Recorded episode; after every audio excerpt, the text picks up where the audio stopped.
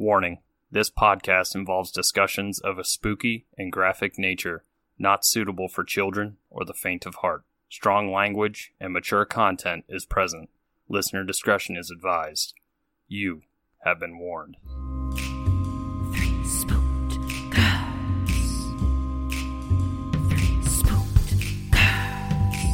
When you wanna hear about the paranormal, you get the spooked girls. True crime that makes you hypothermal.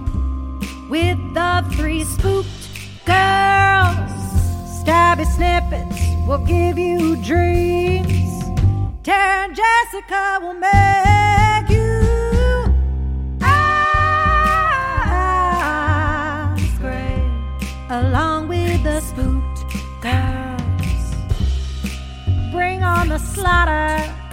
we on that haunted ground.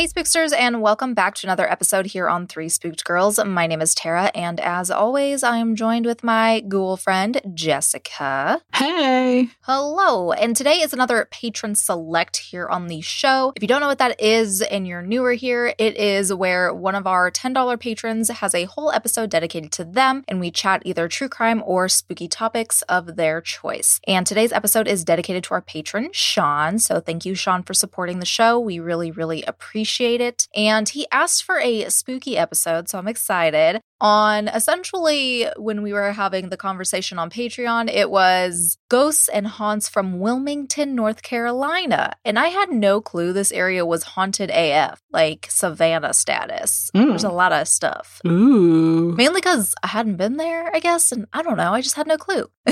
but after I looked into it, there's a lot of interesting places and stories, so I'm here for it. I love it. Now, what I kind of did for today was I found a couple different stories that just kind of jumped out to me, and I'm gonna like round robin it, but by myself because it's my turn. So, um, so it'll be fun. It'll be fun. And also, please keep in mind with stories like these, of course, they do vary a little bit with the details, with folklore, you know, things like that. It always happens. So I went with versions of these stories that I came across the most, or was like the general consensus. So, the first one I'm going to talk about is called the Maco Light. So, the story goes that this guy named Joe Baldwin was on a train that was on a route that was Wilmington to Winchester. So, there goes Wilmington for us. And he was said to be a signal man. And on one rainy night on this route in 1867, yes, we're going to go back, Joe was asleep in the caboose. And during his nap, he felt like a violent jolt. He was considered a veteran employee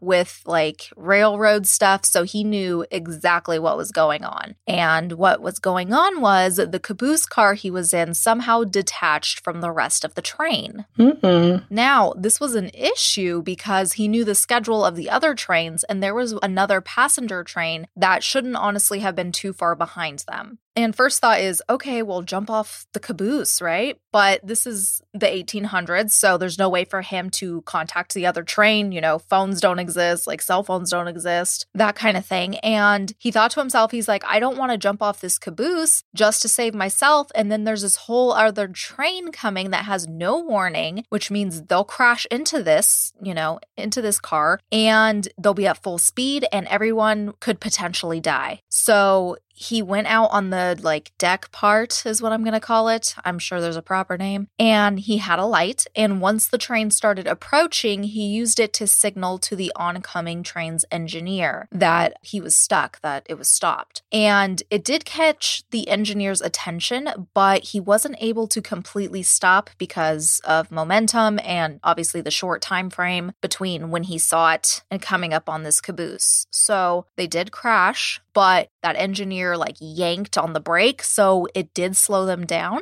And the good news is all the passengers were okay. But sadly, Joe did not have the same fate. He would actually get decapitated in the crash. Ah, Yeah. poor Joe. I know. And authorities would never be able to find his head. And there's also, from what I read, swamps in this area. But Joe's body would be recovered and he was buried a week later. And they said he was also given hero's honors. Shortly after the crash, people reported seeing a white light along this section of the train tracks. People would say that this was Joe who had returned to find his lost head. And some people would say that instead of a white light, they would sometimes see green or red lights. And this kept happening until in 1886 there was a earthquake in Charleston and railroad employees said that trains had occasionally been stopped or delayed due to the activities of the lights because people could even see it from like the cabs of the train Hmm. which is interesting. And there's also some more kind of interesting stuff that happens. So it's kind of like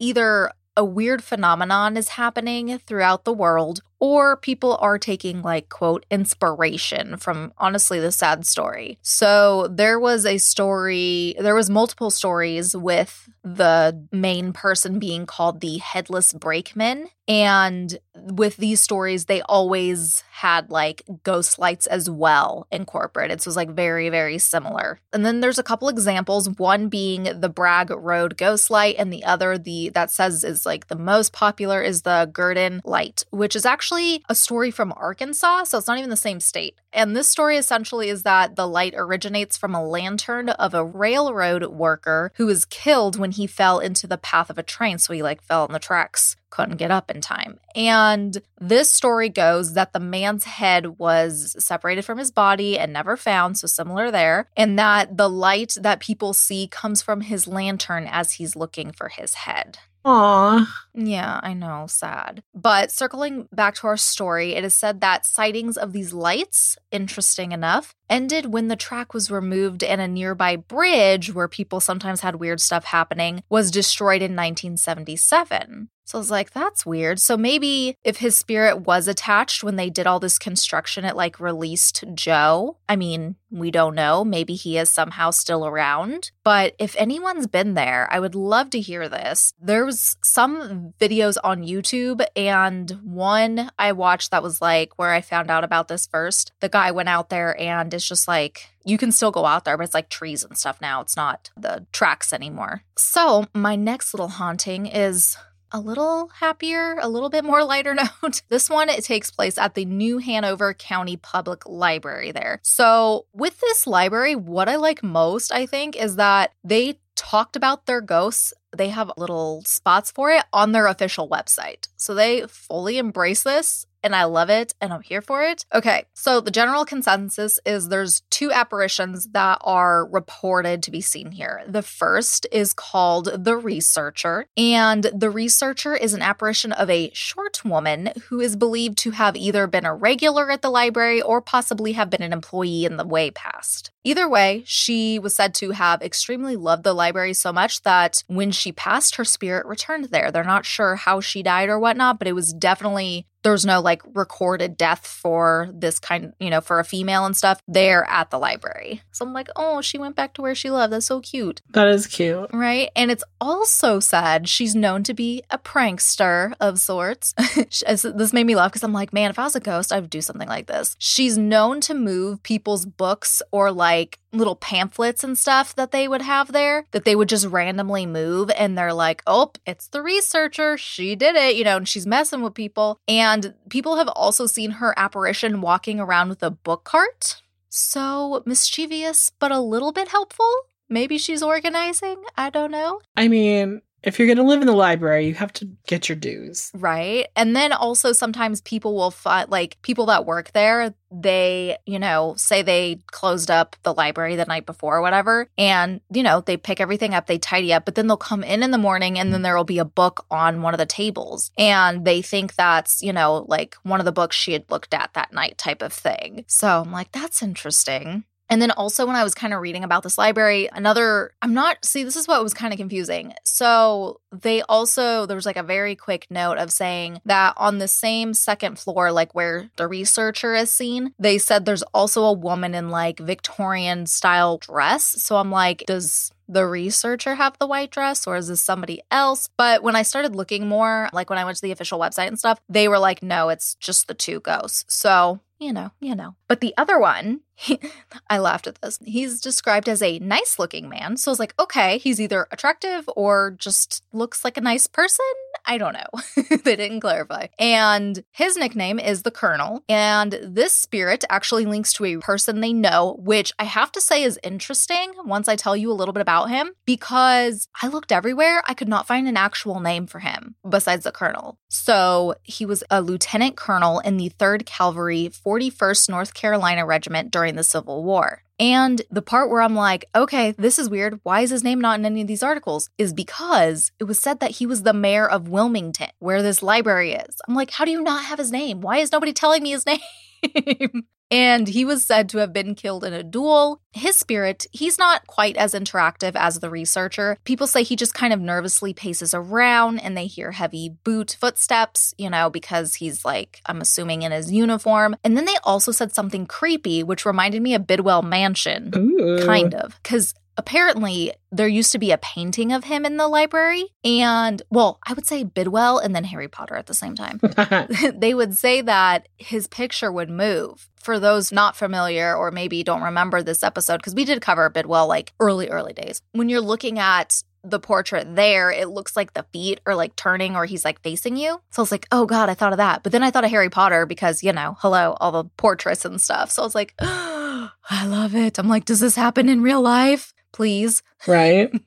Right? I'm like, so fun, so fun. Now, the third place I found and wanted to talk about is called the, oh gosh, I'm probably going to say it wrong. I'm sorry, North Carolina people, the Thalian Hall. And of course, you know, it's in Wilmington as well. It was built in 1858. I was just like, I guess I'm on this theme. And a lot of these things too are just all in the 1800s. I'm just in 1800s land for this episode. It's cool. The place, honestly, like if you go to the sources page and look at the website, because I have like a nice article about this on there, it is so freaking beautiful. Like it has the classic kind of, you know, the red seats, the red theater seats. They have this giant ass, beautiful chandelier. It's just super classic. And I just, Oh, it's so beautiful. I want to go there. Now, as far as their ghosts, it's kind of similar to the library where they just have a few. And I found a really good description on some of these things. So I'm going to read it right off of these. The website's called hauntedhouses.com, which I was like, I love this. And they call their section for the entities manifestations. I loved that too.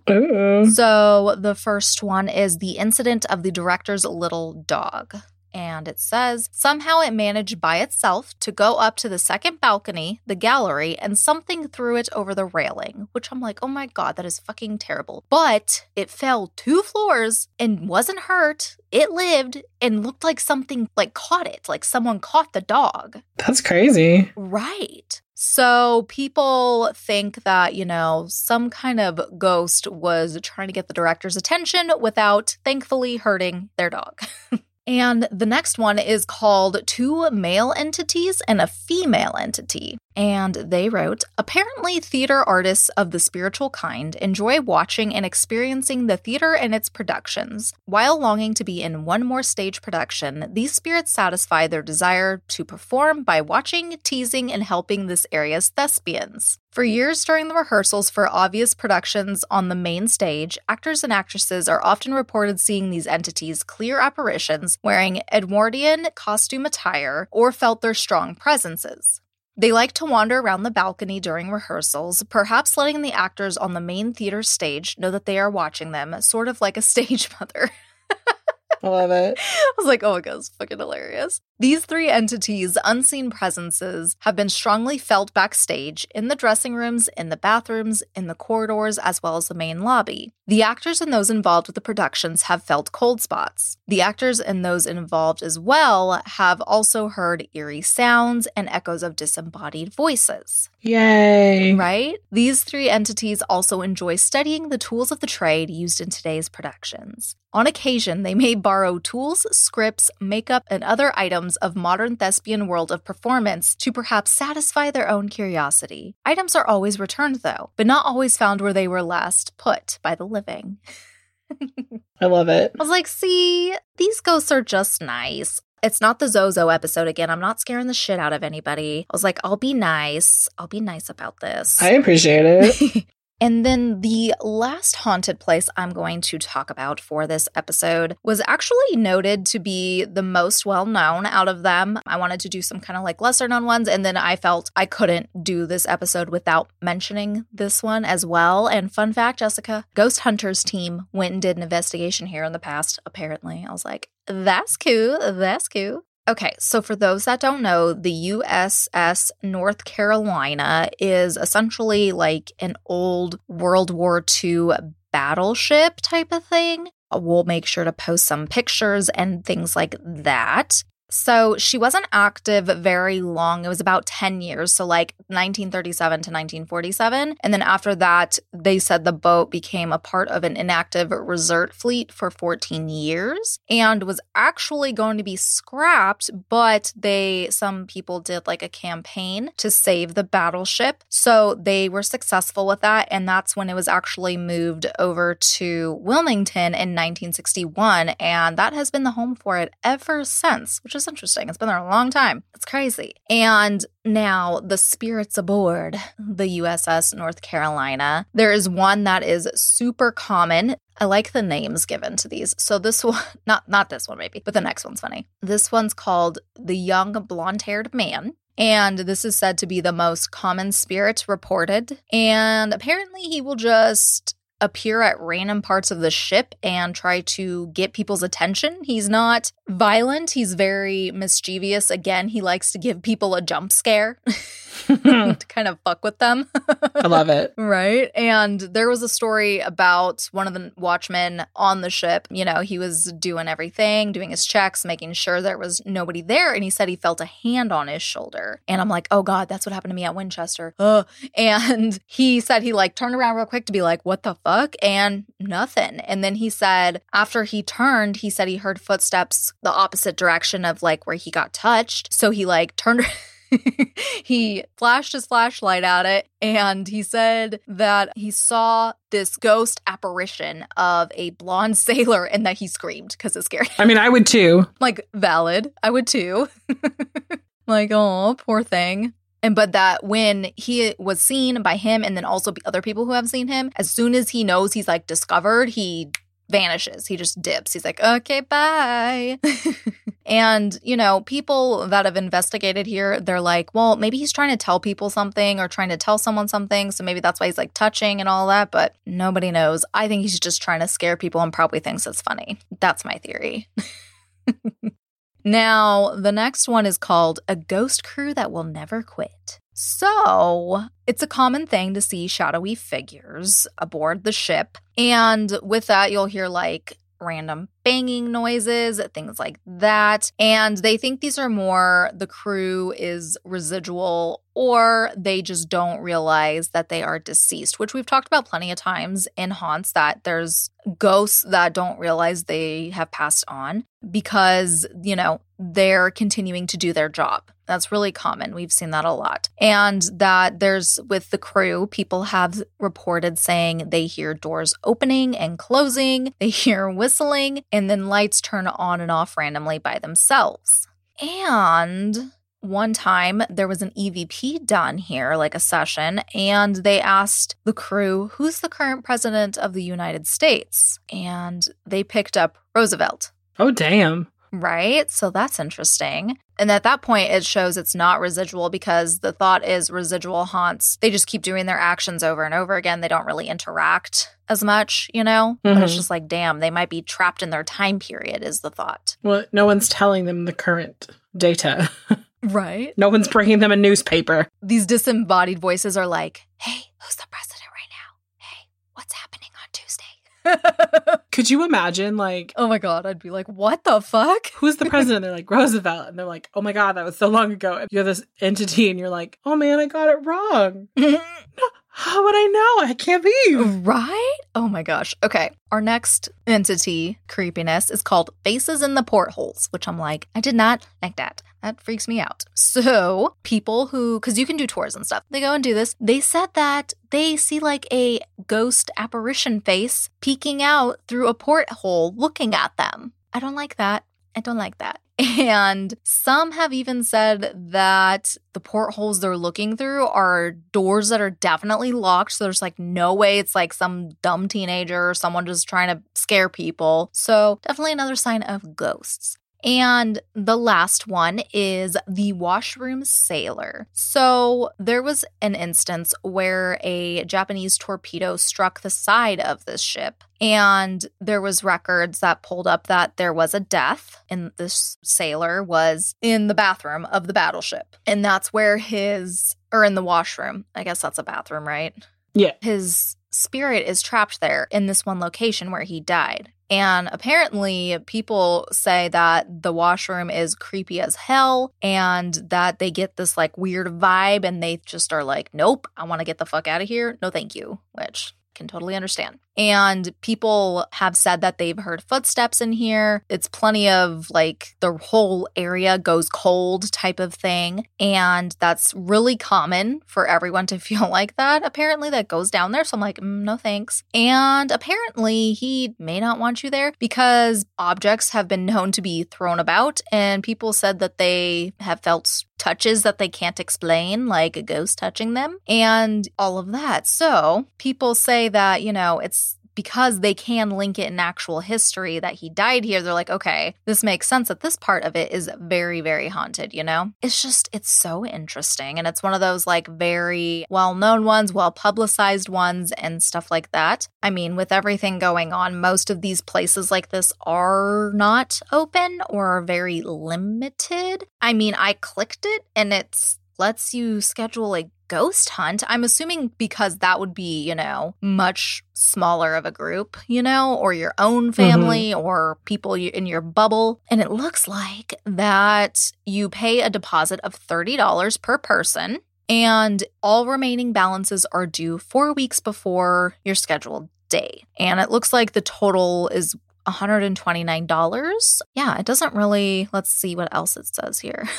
okay, so for the the ghost hunting thing, it says our ghost hunts at the USS North Carolina will test your nerve listed as one of the most haunted battleships, because you know they have to all say that. This location even pushes the most seasoned ghost hunter to their limits. There have been several sightings of full bodied apparitions, particularly one of a young man with blonde hair, which I told you all about, that has been seen in several passageways. Apparitions and shadow figures have been witnessed peering through portholes and around corners. Dun dun dun. And it is a long session. So it does have the time here. So it says your event would start at 7:30 and you would go till 3 a.m. Oh wow. Yeah, it's worth the price, I think, in my opinion. And it says your ghost hunt will also include the history day tour and exclusive overnight access to areas that are normally off limits to all tours. So there you go. You get to go probably to the washroom and shit too and access to the most haunted areas, which obviously we just talked about.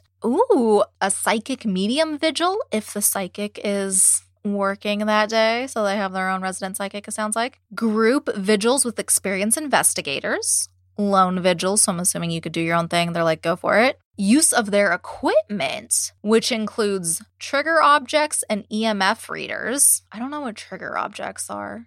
Like flashlights, uh things that like would get, trigger them to interact. Oh, that makes sense. A flashlight's the only thing that popped into my head. no, I got you. And, you know, they encourage you to like explore everywhere, you know, things like that. And then, ooh, you get unlimited refreshments, which include coffee, bottled water, and soda, and a selection of snacks that they have. So that's very nice. That's very nice of oh, them. Yeah. Not right? every ghosty hunting place provides you snackage. Right, exactly. And oh, yeah, so they are totally, they've got some events on here. So if anyone's local to this and is like, I need to go do this with like, you know, some peeps safely, they look like they have some at the two at the end of March. And then they have, oh my gosh, they have two in October and one of them's on my anniversary. Why is it so far away? right.